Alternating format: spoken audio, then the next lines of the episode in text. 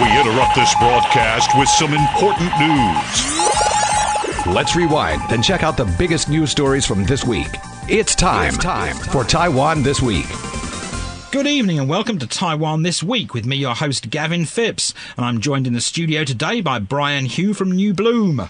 Thanks for having me. And on the telephone by Taipei based freelance journalist Ralph Jennings. Thanks, Gavin. Always a pleasure to be here. And tonight we discuss the latest in the ongoing probe into the new party's China ties, an expanded plastic bag ban, the government talking commitment to hiking wages across the private sector, the release of Taiwan's first comprehensive LGBTI report, and red flags with yellow stars. But we'll begin with the Ministry of Foreign Affairs opting to use stickers to cover up an image of Washington Dulles International Airport that was printed on the fourth and fifth pages of 550,000 copies of the island's new biometric e-passports. Needless to say, the image was a mistake, and it was meant to have been one of the Taoyuan International Airport, as the passports pages all have images from Taiwan and not the United States. Go figure. Now, the ministry was left rather red-faced when news of the design and printing error came to light. The Bureau of Consular Affairs, Agnes Chen, has stepped down to take responsibility for the error, while Taiwan's top envoy to Canada, Gang Zhong who headed the Bureau of Consular Affairs when the new passport was being designed has also been recalled and demoted. Now, the sticker, which bears an image of, of course, the Taoyuan International Airport, is being seen as a rather cheap alternative to replacing all of the already printed passports. And Foreign Ministry officials say that the stickers cost around 30 NT each to produce, and it'll cost around 16 million NT to make the correction to all of the already printed passports, and it will take about a month to apply all the stickers. That's a lot of stickers. That's a really someone's got a really bad job there, but never mind. Anyway, the 16 million NT in costs compares to an estimated 220 million NT in costs to reprint all the half million passports. Well, what an utter embarrassment, and that's the only way I can possibly politely describe this mess, Brian. I think that's about right. It's a very strange situation. Uh, it's also kind of not surprising in terms of how Taiwanese bureaucracy behaves. Originally, it was reported that there were 200,000 that were misprinted, and then the amount later rose to over 500,000. Um, there's also a lot of attempts to pass responsibility back and forth between the relevant officials. But I think that with a lot of things in Taiwan, it's sort of, you know, people decide that it's about right, or, you know, chabuduo. For example, on the way here in the Taoyuan MRT, I saw a sticker on the wall that said, This is Paris, or I love Paris. And, you know, obviously we're in Taipei. So it's kind of hard to understand Yet it also somehow doesn't surprise me, unfortunately.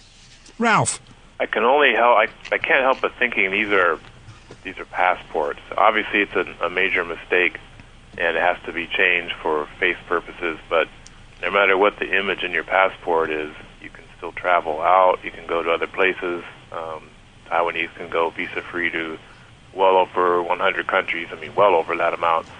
And it would be sad to have somebody else's airport in there, but you could probably still clear immigration.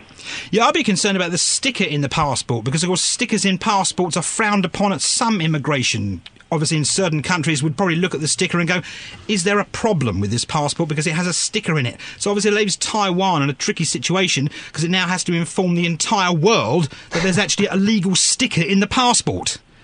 I believe they actually claimed it was a biometric sticker, though I'm not sure what that means, and that may just also be an attempt to make it sound like there is a, a, a technological solution to this. Mm. I mean, what about the people that have fallen on their swords, Ralph? I mean, we've obviously had the, the head of the Bureau of Consular Affairs has fallen on her sword, and the former head of the Bureau of Consular Affairs has, has basically been recalled and demoted. Do you think more heads could roll over this situation? Well, that's um, Asian apologetic democracy at its best. Whenever there's somebody, some problem goes wrong, they find the people who they believe to be closest to it and fire them or demote them. I would imagine, although I don't have any real proof of this, that this error came from came at many levels. It's probably somebody checking and uh, inspecting. There had to be somebody in, involved in printing. Um, you know, it can't possibly just be these two people, but the demotion and the firing send the message that hey, we really care. So let's have this. Uh, would the public please forgive us and move on? Yeah, I mean, it's the Ministry of Foreign Affairs. Surely their staff must travel to the airport regularly. I would have thought one of them must have seen the airport. I hope I hope at least the staff know what the airport looks like. I think, you know, particularly for the Ministry of Foreign Affairs. Um, there is the issue, though, that I think it will not rise above a certain level in terms of who has to take blame, because then it looks worse even. So they want to confine blame to a certain level. So I think that we've seen enough heads rolling, but it's still either embarrassing for it's still embarrassing for the the uh, Ministry of Foreign Affairs any way you look at it. Yeah, because there's half a million passports need the sticker, and then after they've given out these passports, so I guess these passports will become collector's items. I think so. Argue. I think so. In ten years, in twenty years, when they have a new design, when these are no longer used, these will probably become quite valuable. So perhaps this will be somebody's fortune someday. Somebody um, will you know, not, become rich off of this. We are not saying that you should sell your passport, of course. There. I mean, Ralph, U.S. passport. If the U.S. government had printed a picture of the Mexico City airport in it by mistake, do you see the same thing happening?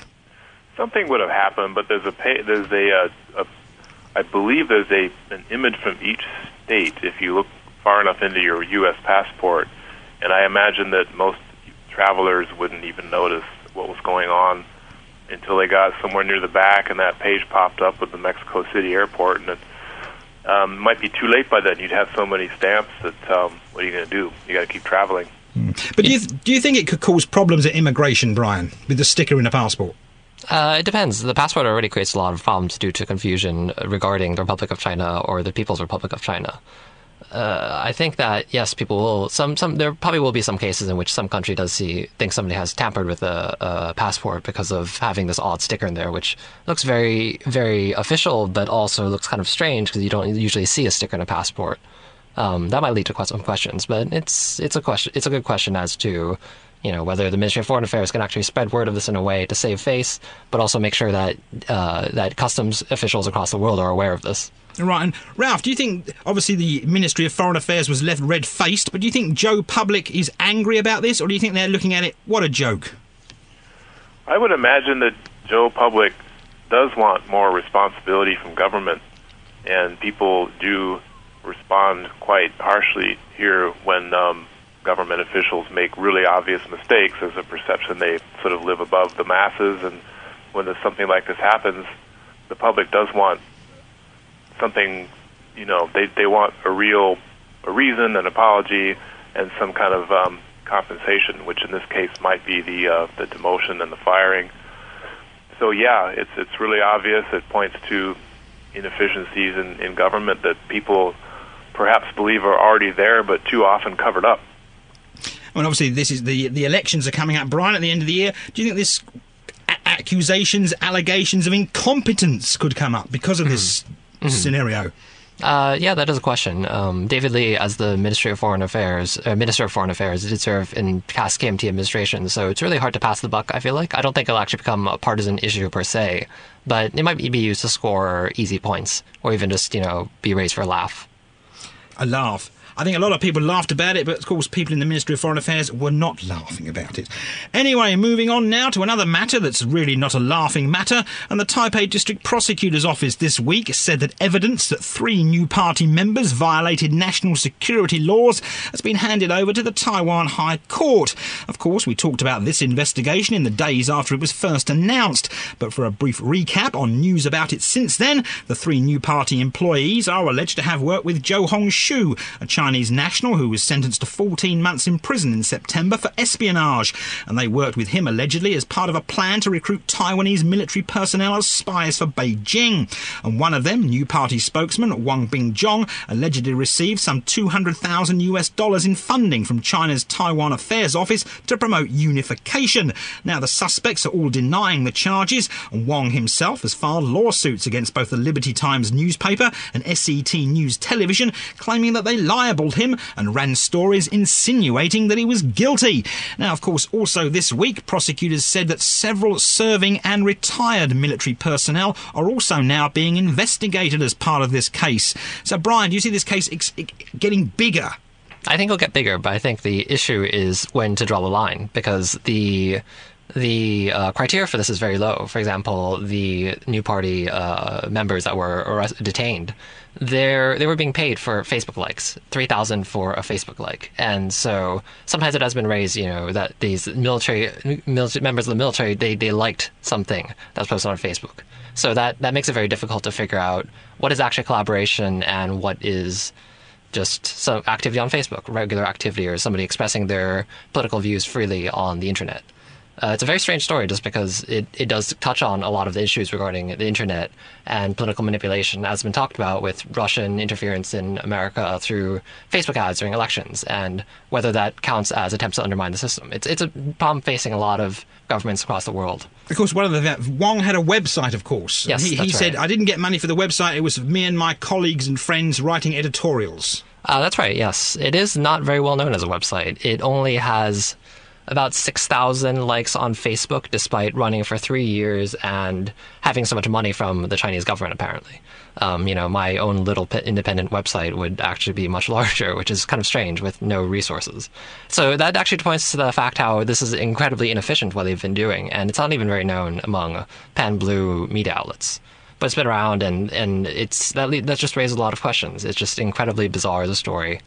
Um, it raised a lot of questions of what China is intending to do with this, or how effective its means are at outreach in Taiwan. If they spend so much money on this website, which is not having much use, and trying to build a spy network through this, this this is you know this is quite bizarre. I mean, Ralph, do you see this case continuing, or do you think they're wanting the, the government and the judiciary will want to wrap it up quite quickly? I think it almost has to continue if you open an investigation and turn evidence over to prosecutors and who may carry it on to the court system. Uh, the people in the in the party will be will need a fair hearing at some point. Uh, they might point to others, and the investigation might uncover other people. I can only imagine that something like this, involving um, a Chinese national who was here as a student and then later on apparently trying to bribe officials, he must have had a network. He must have known a number of people who were helping him. Otherwise, he wouldn't have gotten that far. And perhaps it's not just the party; it could be others who he contacted. Then again, he failed. I, my understanding is he didn't. He was unable to bribe people in the end of the day. So maybe the case is not as big as we imagine. It's hard to say. There are reports of them trying to meet a lot of young people, particularly in Taiwan, um, even Chinese students in that are in Taiwan, possibly to report them. Uh, it, it, the interesting thing is that there's a kind of bounty system that they had for meetings. If they had a meeting with somebody, a one-on-one conversation, they could get more money that way. If they managed to get someone to reveal something revealing, they could get up to 50,000 NT, which is a month's salary for a lot of people. Um, so it could expand. It could expand, but also it's just it's very hard to figure out what counts because this just might be such an inefficient operation that they had a lot of contacts that just did not lead anywhere. And of course, the, the new party themselves have said it's a, it's a government ploy to persecute us because we don't support your policies, Ralph. I mean, do you think this is a viable argument or just they're just a defence at the moment? You mean the political argument behind the whole case? Yeah. I would like to think that no matter who's in power and who's um, you know who's in charge of Taiwan, that if, if somebody comes over from China and is convicted of spying, that whoever's running the uh, the court system, the prosecutors, etc., they're going to go after everybody they can because it's been a persistent problem for for decades. And you have to know who the Chinese people are here and where their networks extend to. Of course, last year we had the new treason law as well, which moved in to up the ante when it comes to sentencing for espionage. Mhm, exactly. So it is a question for the Tsai administration, in particular, what policy takes to going forward regarding case of espionage in Taiwan, uh, Chinese students in Taiwan, Taiwanese nationals that collaborate with China, uh, political parties which are pan blue but collaborate with China or have ties to organized crime. Uh, these kind of these kind of things which lead the Tsai administration to sometimes get labeled as persecuting its political enemies. So it does have to handle these delicately. Um, the new party has leverage on this politically. For example, Ho Hanting, one of the the uh, members that was detained, he's now running for city council in Taipei. Um, so they are leveraging on uh, this on the same time. The persecution charge is actually a way to boost their credibility when they're quite a small party, which doesn't have a lot of power in in Taiwanese politics. Uh, whatever they do, whoever's in government, if they if the prosecutors and the courts during that same period go after political opponents, other parties, or organized crime, the party in power, the government, the president, is always going to be accused of political favoritism or the opposite of that. And that doesn't mean that they don't need to go after these people. If there's crime, there's crime. You got to go figure it out. It's one of the particular things about Taiwan, just in terms of electoral politics, that there's an entire half of the, the political spectrum in which their interest may not be with Taiwan. And so, with regards to charges of treason, that this is a really delicate territory, particularly regarding the history of presidents being arrested after the end of their term or facing charges or um, you know, both sides having charges of corruption leveled against them at very high levels. There's been a few of them. Yeah, three of them. Three of them That's I can right. name, basically. Yeah. anyway, we'll move away from politics and talk about plastic bags. That being an expanded ban on free plastic bags, which went into effect this Monday, being January the 1st. And local environmental protection agencies have been busy this week making sure that all stores covered by the ban are now adhering to the new rules. Now, earlier this week, officials said that some 10,800 stores had been inspected island wide, and of those over 10,000, only 16 apparently were found to be still selling non authorised plastic bags. Now, beverage and cosmetic stores. Cosmetics, that's very strange. Anyway, they were found to be the biggest offenders. Now, the new plastic bag ban expands the policy from 7 to 14 types of businesses, but it's been somewhat confusing, as some bakeries were charging for small plastic bags for bread and cakes. That despite the Department of Waste Management saying that the first layer of packaging covering either raw or fresh foods, such as vegetables and bread, was not included in the ban. Now, I've experienced the ban as everybody has firsthand, and I think it's a good idea. You now go to the 7 Eleven and you get a bag that you can use to put your garbage in and give it to the garbage truck. You go to one particular supermarket I went to, and they gave me a larger bag that I can use to put my garbage in. Now, I went to my local lunchbox store this week and was given a jolly old fashioned plastic bag for free. So, Ralph, plastic bag ban, what's your experience? Have you had any of these new plastic bags? Have you been denied a plastic bag this week? I usually don't ask for plastic bags this week or any other time. I try to bring my own. However, there are some cases of of food that's um, you know packaged in a very fine way, such as um, you know sliced sliced bread for toast, and I do need a bag, and I that's the only case where I I ask for one. I'm I'm never denied. I never have been, and I don't. And I, I wasn't yesterday when I went to a bakery to buy a number of things and I suspect that this ban will not be very well enforced. I No. saw in the story that um, they, the bakeries and the, the cosmetic stores, etc., they risk a fine. That doesn't mean they will be fined. I don't expect to see a lot of police standing around. I expect that this is going to be like the garbage disposal scheme, where there are so many rules and and so many complications that people just take their entire bag of garbage and, and, and throw it out and say, "I'm done with it." Well, of course, some stores have claimed that they were unaware of this, Brian. I mean, you had to be living under a rock in Australia not to have known about this ban, surely. Mm, I think so. However, sometimes deliberate ignorance is the way to go. Um, I think that nobody that's caught will will claim that they were aware of it and were willingly breaking the ban. Um, my own experience so far has been mostly with the 7-Elevens. There has I it does actually change my behavior that I'm less likely to ask for a bag if, for example, I'm ordering coffee and I'm also carrying a number of things, or if you know that way I can have the, the coffee in a plastic bag, and that is that is, that kind of makes sense. Um, as for bakeries, I'm not totally sure. I haven't You haven't I been to a I don't think- bakery yet. I know I have, but I don't think they actually. I can't remember totally, but I don't think they actually bother with the the ban. Right, of course, in the north, of course, for our listeners, it's slightly different to the south because in the north, in Taipei and New Taipei, you actually have to bag buy rather government plastic bags to put your garbage in before you take it to the garbage truck. But of course, in the south, you don't have to do this, and you can basically hmm. use any plastic bag. Do you think, Brian? Do you think there'll be a bit of a difference on the acceptance of the plastic bag ban between the north and the south? I wonder about that. Uh, these measures were introduced within living memory, so if it can happen in the north, which is is pretty densely populated, I think it can happen in the south too, because the change already went through with the pretty sizable part of the population, and so I think it can expand to other places. Um, I'm actually a little surprised that this it hasn't in terms of the uh, the the plastic bag that they have in Taipei City and so forth. I also wonder about the paid plastic bag scheme. Some of the supermarkets and not, and perhaps some of the convenience stores will sell you a plastic bag. So are they do they fall under the ban or not? I'm not aware of the north-south differences, but up here in the north, I find plenty of people who don't use the the regulation blue garbage bags to throw out their trash, especially if they live in compounds where the management does it for them. Hmm. And that does kind of defeat the purpose if there's a, a large blue plastic bag in which there's a lot of plastic bags that are you know, not the, the, the type they want. it really does depend, though, in which where people throw out their garbage and their consumption habits. And I think sometimes it's hard to change really deep rooted habits, but at the same time, these kind of unconscious nudges seem effective. Um, I must have. I did go to one other supermarket, which will remain nameless, and they had a sign saying they're not going to provide any plastic bags, which I thought was a bit off because obviously maybe they don't want to sell government issued plastic bags because they're not going to make a profit. Although the sign says they're doing it to save the environment. I mean, you think this could deter sort of shoppers that are leaving the office and need to buy things from going to certain supermarkets if they're going to completely outlaw the use of plastic bags? I actually wonder about that because of the fact that in Taiwan there are already so many stores out there, um, particularly, I mean, particularly in Taipei, and you see a supermarket and another supermarket not too far away, or a convenience store, another convenience store, maybe people start self selecting based on how these different stores are accepting the plastic bag ban or rejecting it.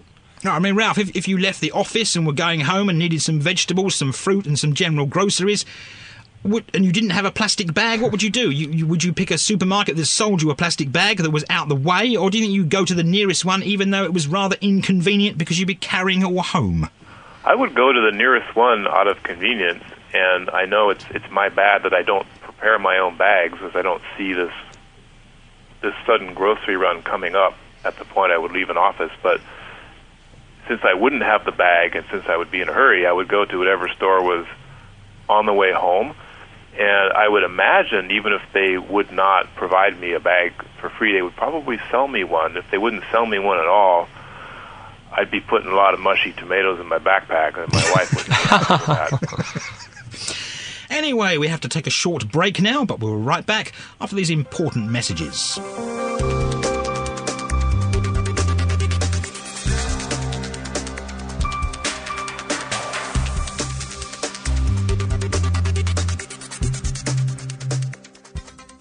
Welcome back to Taiwan this week, and we're going to begin the second half of the show with what the government hopes will be good news for private sector employees, that being an increase in wages.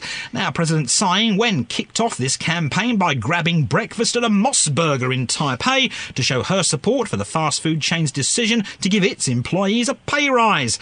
Now, the island's minimum monthly wage was raised to 22,000 NT on January the 1st, while the hourly minimum wage was increased to 140 NT. And I I believe that public sector employees all got a 3% pay rise beginning on New Year's Day, leaving private sector workers rather angry that they're still suffering from what have been described as stagnating wages. Now, according to the President, the government is fully committed to helping combat low wages this year and plans to reward companies willing to raise the salaries of their employees. Now, these rewards include subsidies or other forms of incentives, but little else has been said about this.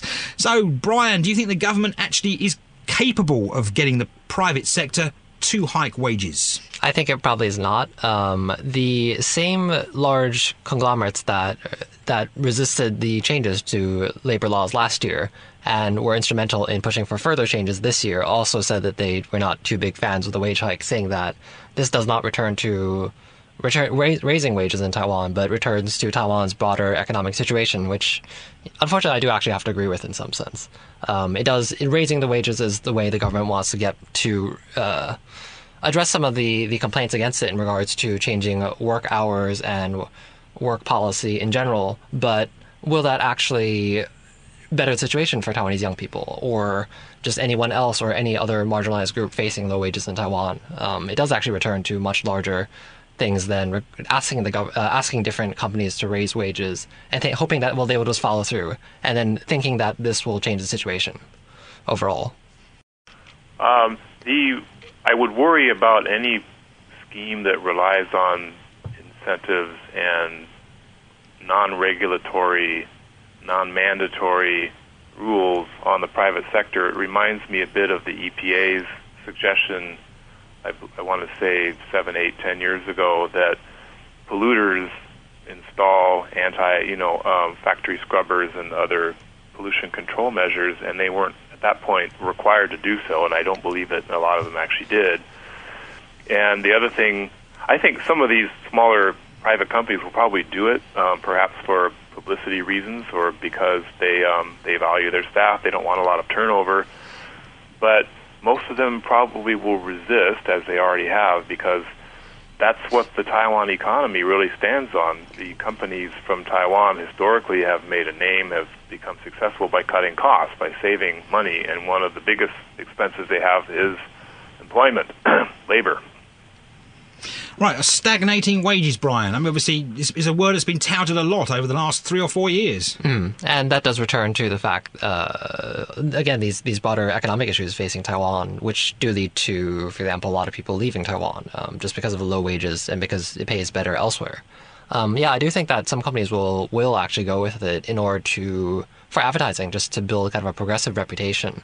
Um, but beyond that, there you also do have comments, for example, by the head of PXMart that young people today, for example, they should learn to live on 22k salaries because we had it so much better. We, we, we could survive on it back then, despite the fact that you know 22k now means a lot different from back then. And if that's from one of the largest, you know, the, the head of one of the largest supermarket chains in, in Taiwan, I also don't know if people on the top in other companies are actually aware of that this is an issue or actually just care. He did get into a bit of trouble for that comment, though, didn't he? He did, which did lead to some boycotts um, because that that uh, it's not a great thing to say. It's not a politically correct thing to say by any means. However, at the same time, there were people that agree with him, and there was some commentary that uh, took his words as the words of a great man that knows what things about the economy, um, the words of a wise man, and that's that's just disappointing. But one also expects that the Tsai administration doesn't want to push groups too hard, um, industrial groups and companies and so forth, when it already caused controversy over this labor policy. Um, so I think this will be a suggestion and a fairly weak one. Right, Ralph, you're in charge. They give you the presidency for a day, and your job is to raise wages. I mean, what do you think they should do here? I would continue with the, the periodic raises of the minimum wage. I don't think that given given how much businesses rely on low wages for their survival and their prosperity, I don't think you can hit them too hard, too fast. But you do need to hit them over time. That's been also one of uh, President Tsai's campaign promises to make life better for the, the working people, for young people, and this is one of the key ways that she's trying to do it. Uh, businesses are used to periodic minimum wage hikes, and they know how to price those in this is something that other countries do. It's not terribly unusual, so I think that the president here should continue to do that. Right, Brian, you're president for the day. What would you do to raise wages? well, for, I think I would just raise the wages. For example, there's the, the Fight for 15 campaign in the U.S., which does push for raising wages in the hope that this can actually, a sudden raise of wages, um, in, the, in the hopes that this can change the economic situation to kind of a shock uh, I mean, Taiwanese workers already work the fourth longest hours in the world, and I think a recent statistic was that Taiwanese workers work the most on vacation, and at the same time, they're low wages. So I think that raising wages would be one way to sort of Im- rectify this imbalance. However, uh, raising wages not just that's only that's only part of it too. Of course, it's the private sector we're talking about, which is rather you know not a not you can't really dictate what the private sector does, really, can you? Otherwise, it's not a private sector. Exactly. Anyway, we'll jump on from the private sector to another sector, and that being a local gay rights group this Wednesday, releasing what it's calling Taiwan's first comprehensive report, which reviews lesbian, gay, bisexual, transgender, and intersex rights policies. Now, the Taiwan Tongzhi Hotline Association says the Taiwan LGBTI rights policy review took one year to complete, and its Secretary General Olivia Tsai has been quoted as saying that there's been little research carried out into LGBT LGBTI experiences and how policies impact them in such fields as work, family, education, health, law enforcement, media, and even sports. Now, the report urges the government to assist long term care facilities in providing services that take into consideration gender diversity and for law enforcement personnel, teachers, and social workers to receive gender identity diversity training. The report also says that it supports removing gender indifferences on ID numbers and adding a third gender option in addition to male and female on national identity cards. There are also being calls this week to add a third gender to passports. Now, another issue here in the report said that the group is asking for the Artificial Reproduction Act to be extended to single women, lesbian couples, and transgender couples who are currently excluded, and for the government to initiate more discussion about the surrogacy system. All of which could be argued makes sense, but of course these moves will no doubt have their rather vocal vocal detractors. Mm, that would not be surprising. Um, it was a very comprehensive report, uh, produced in two versions. One which was intended for mass consumption in the form of graphics and simple text, and the longer report which has all the details. Uh, the demands pushed for that are fairly maximalist in terms of the fact that it is the complete thing that the LGBTQ movement wants at the moment. Um, in terms of, for example, having gender neutral restrooms or uh, sexual education in schools, um, etc. And unfortunately, just because of the fact that there are such conservative forces in society which precisely fight about these issues and have taken a, a strong stance, particularly in the past year, on these issues, uh, it does seem unlikely that society will is, is is will just go with what this report advocates. Right, Ralph, do you see them adding a new gender to ID cards or passports? I wouldn't expect the government to go that far, but I do expect the current administration to take a lot of the suggestions pretty seriously because this is a government and a ruling party that has been historically supportive of diversity, including um, rights of, of uh, LGBT community members. So they'll probably do the easy things like training the training law enforcement, maybe adding a, a, a few items to the school curriculum. Um, I think there was something in their report suggesting that the government look into the health, including the mental health of uh, people in the LGBT community, and I think that's something they could fairly easily do without stirring up a bunch of controversy. So I would expect them to go about that far as a way of saying, "Hey, we we heard you, and we're trying to do something about it." Of course, the government's still sort of oohing and ahhing about actually legalising gay marriage, and this report comes, of course, as that's still sitting there. Uh, that's one of the paradoxes, and the Taiwan Tongzhi Hotline, as the oldest LGBT organization in Taiwan, has been at the forefront of the fight for marriage equality. Um, it's ironic because of the fact that the government, uh, the the government at many levels, whenever there's some kind of event on which Taiwan's on the international stage, it raises a rainbow flag.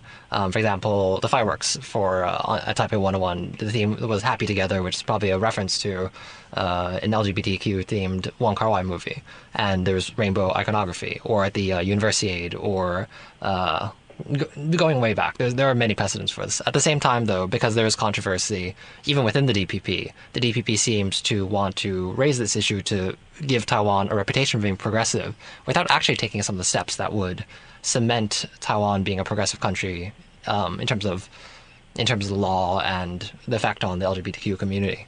What about if they do introduce gender diversity training for law enforcement personnel, teachers, etc.? Do you think this will be taken seriously?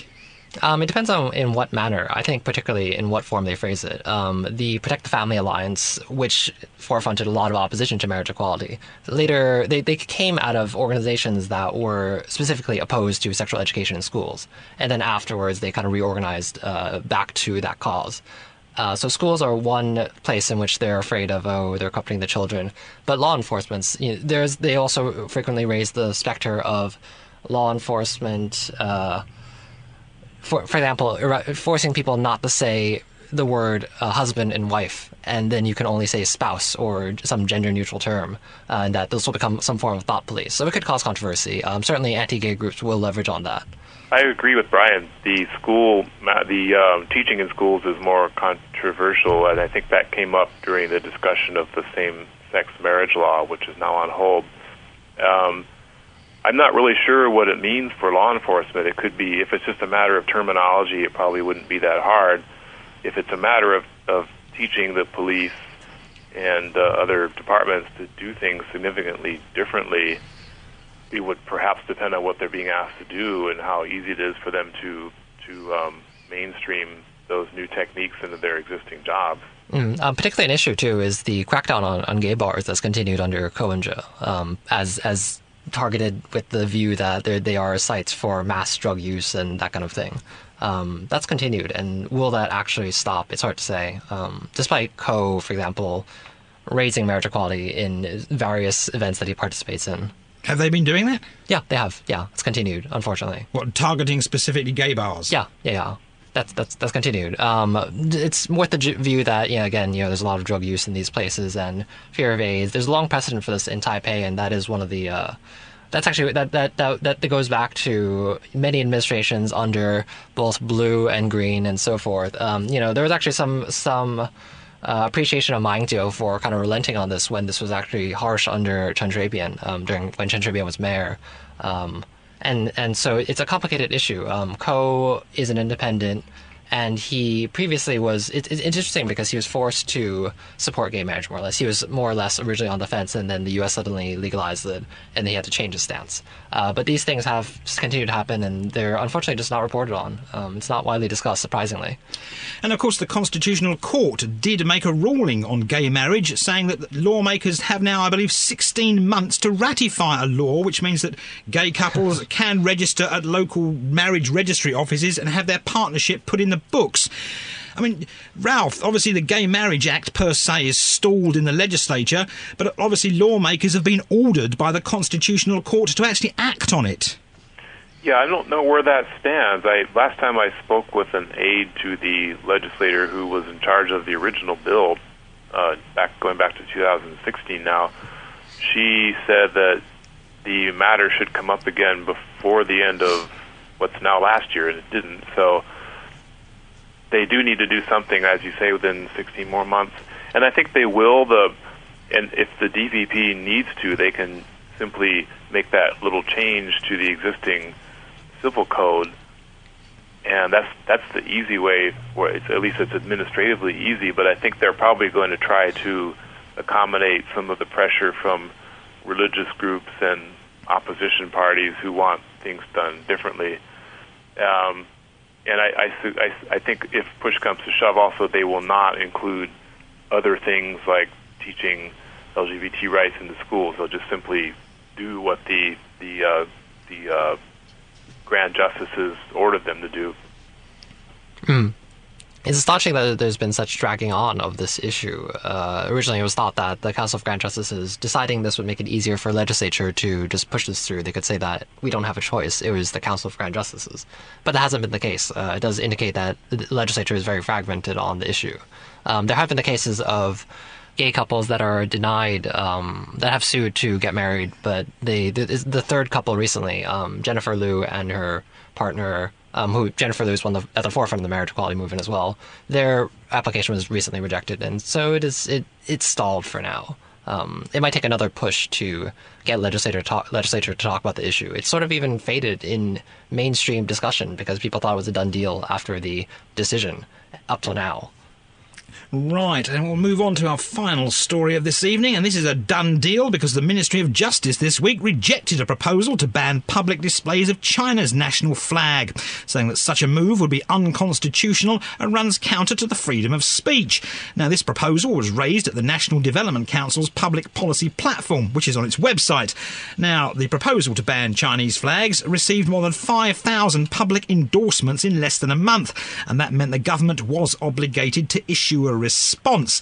And its response was basically, no, we're not banning them, which is just as well because in Jinmen, which of course is close to China, one street there has been decked out in ROC and PRC flags, with stores on one side of the street with ROC flags and stores on the other with PRC flags. Now, the concept of this was a local artist called Wang Mingzong, and he said it was to promote local tourism. And he also said that he opted to use the flags as an installation art piece to attract tourists and to explore business opportunities in an innovative way. As he said, he believes Jinmen should develop its own distinctive approach to attract tourists.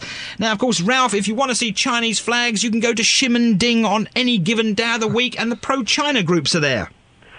Yeah, I, I would be surprised if anybody could ban it. As you said just now, there's a freedom of expression issue, and even though perhaps the majority of people in Taiwan would prefer not to see that kind of a flag, the law can't stop you from flying one. Mm, that's right. It comes up at the same time as the new party issue, so it did raise a lot of uh, questions of freedom of speech. Uh, it's actually been an issue in the past that the even the ROC flag hasn't been able to be displayed in Taiwan, though, um, under the Ma administration with Chinese officials coming to Taiwan. Um, that was one of the major things that provoked the Wild Strawberry movement in 2018, that ROC flags were being taken down for a Chinese official in Taiwan slash the ROC. Uh, But what's made me laugh when you see these people in the with the Chinese flags and Ximending, these pro-unification groups, Mm-hmm. the, the general public just seems to be oblivious to them. Of course, there's no. well, consumption, you know, tourism and uh, Ximending and or Taipei 101. It's always these places with a lot of tourists. but I would have thought, Ralph, maybe I would have thought maybe these flags would attract sort of people that would get angry, but they don't. I think the, the the flags I've seen in Taipei are often uh, plastered onto the to a truck or some kind of a vehicle, and they go swinging through the streets, and people see them and they look at them and say, "What was that?" and they don't understand it. Some people here probably see it and feel that the bearers of the flag are sort of freaky. They're out there. They don't really need to be taken seriously. The case in Jinmen's more interesting because Jinmen relies heavily on tourism from right across the that little inlet um, coming over from Fujian and especially Xiamen. They're all mainland Chinese, and perhaps they want to see some some sign that they're welcomed in, in, in Jinmen. Of course, we had this issue in, in remember Sun Moon Lake when Chinese tourists first came here. A lot of the boats that obviously take tourists around Sun Moon Lake actually had the China flag on the boats, and that, of course, caused some controversy. Mm. Yeah, that's right. Because it is it is a question as to Taiwan's sovereignty. Um, I think that with the people that display RC, uh, our PRC flags in particularly urban areas in in uh, Taiwan, they sometimes are actually the violent pro-China types, the ones that actually attack the Falun Gong demonstrators are next to them or the Taiwanese independence advocates. And it's interesting. It's funny to me that in Taiwan you do have the uh, PRC flag next to a Taiwanese independence flag, and these groups all like show up at tourist sites such as Ximending or Taipei 101, whereas in Jinmen, where you have a tourist site, you have the PRC flag and the ROC flag. It does say something about how Jinmen sees itself in terms of identity that is caught right between Taiwan and China. I mean, China, uh, Xiamen in particular, is, is directly visible from Jinmen, and so that's particularly how Jinmen views itself. I mean, Jinmen does actually have a lot of people that do identify as as Chinese. Yeah, Jinmen's a good place for this kind of case, and I, as I believe I saw an image where the flags from China were on one side of the street, and the flags from Taiwan were on the other side of the street, directly facing each other. It's uh, in kind of a friendly, almost uh, upbeat, peaceful sort of ways, and which is something you never see. um, I also think it'd be interesting if um, you know those who are proposing to fly the Chinese flag, and if they if they feel offended by the by the backlash, they might want to point out that there are lots of other flags that are being flown here. That we have flags from the countries that we're from and flags from various parts of Asia, a lot of Japanese symbolism. So, um, you know, if you can, if you're going to ban one flag, perhaps we need to ban them all. Or we stay flag friendly. There we go. We'll stay flag friendly. And we can all agree and get on. Anyway, that was the show for this week here on Taiwan This Week, the flag friendly Taiwan This Week. And I've been joined in the studio today by Brian Hioe. Good night. And on the telephone by Ralph Jennings. Thanks, Gavin. And thanks for tuning in to this week's edition of Taiwan This Week here on ICRT with me, Gavin Phipps. And don't forget to check out Taiwan This Week podcasts on iTunes and Android podcast apps where you can get access to all our previous shows. Tune in again next Friday evening at 8:30 for another informative look at the top stories of the week with Taiwan This Week. And don't forget to also check out our podcast on our website, icrt.com.tw. Now keep it here for more music and news only on ICRT FM 100.